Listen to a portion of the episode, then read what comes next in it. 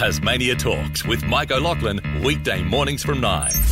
Tasmania Talks Mayoral Moments. Always a pleasure to have a chat to the lovely Annie Revie, Mayor of Flinders Island Council, with a beautiful weekend coming up. Annie, good morning. Well, it's about time we had a beautiful weekend, isn't it? It's been very wet and windy. oh, windy up here.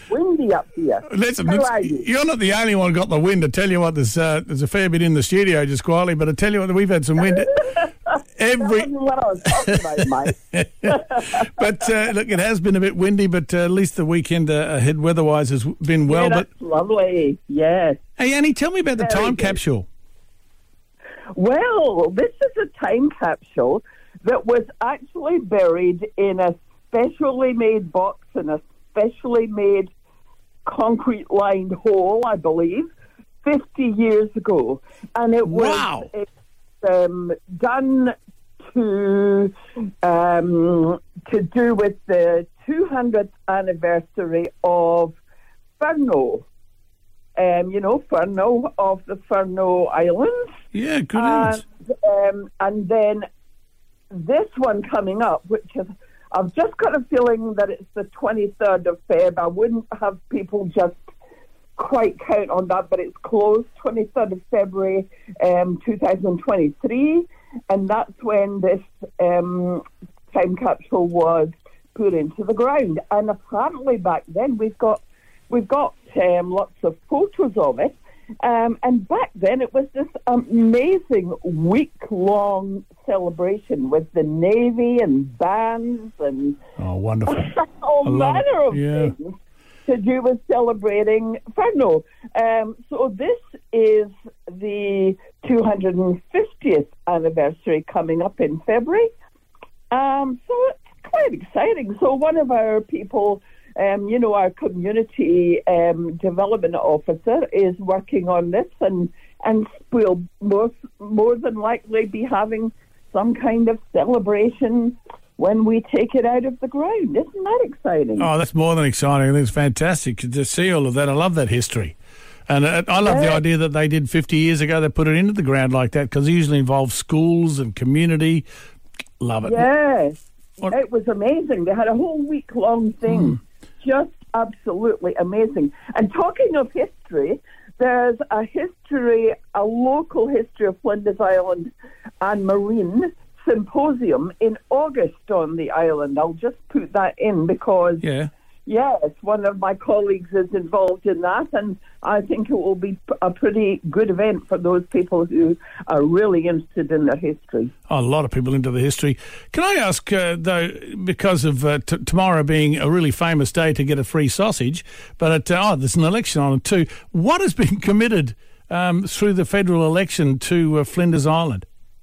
Well, in some respects, it's a slightly complex one to answer because, in some respects, um, it wasn't anything because we had applied for a grant um, and we didn't get that. But, oh no, that's not true. We'd applied for a grant, but then we were told that we were actually, that we'd got this money. So it is significant and it's for waste. Um, we're very behind with waste. I think I was telling you that at one point. It's a difficult problem on the island. Um, so we actually, I got a phone call one day from Roger Jaensch, and we were granted 222 from the state government and 222 from the federal government, which was 400 and I think it was actually ended up 424,000 for us to really establish um, a whole system for dealing with a good bit of our waste. So that was pretty fabulous. Getting that much money, I tell you what, that, that is good news because that would be an issue, wouldn't it? And any other promises coming your way from uh, the college? From Not that I know of. That I, I, was, I was just saying it's been slightly different this election. Um, you know, you don't always know how it's going to happen, but you always kind of think you might be lucky to get something. But um, that was all. But I'm not complaining because that was very good. Tell me about the next phase of the Island Away. Right, the next phase, the first phase, if you recall, well, I'll go back a little bit because I'll Yep. tell you um, and remind you of the whole aim of it. The whole aim of the Island Away is to have tourism benefiting not just the visitors, but or, but main, but also the community, the environment, and the economy in that mix, not the economy on its own.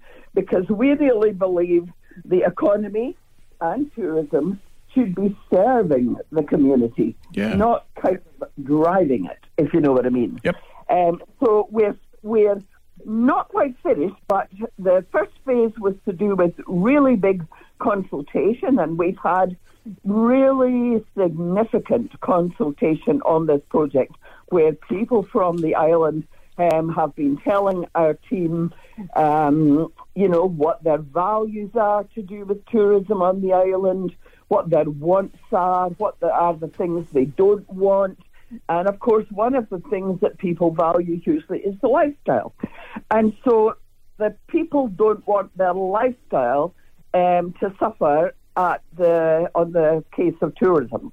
So this is about the next phase is about going to what's called the um, social enterprise phase, where people in the community, and we've already had um, 40 people attend and workshops on this, and for a con- for a population of a thousand, that's pretty good. It is. Um, and they've attended workshops on social enterprise, which is about designing and collaborating on um, community projects or business projects that could um, benefit both visitors and the community.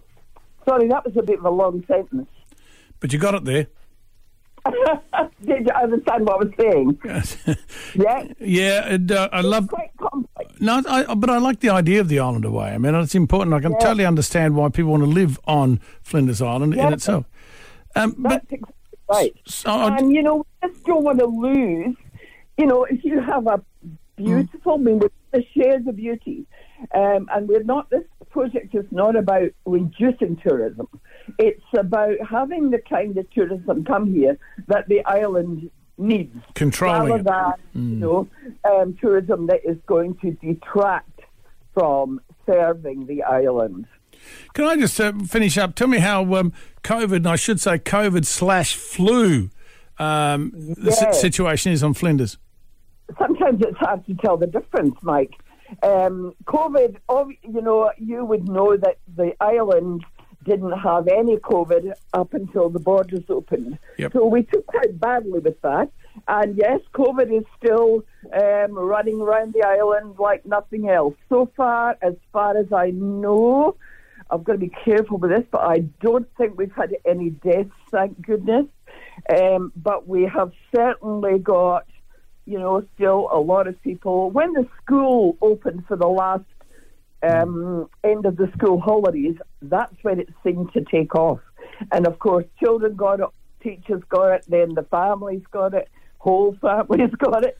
Um, and so it's been zooming around the island, and precautions are still being taken, like, you know, masks in the hospital, masks in the doctors, and masks sometimes even in meetings that I attend.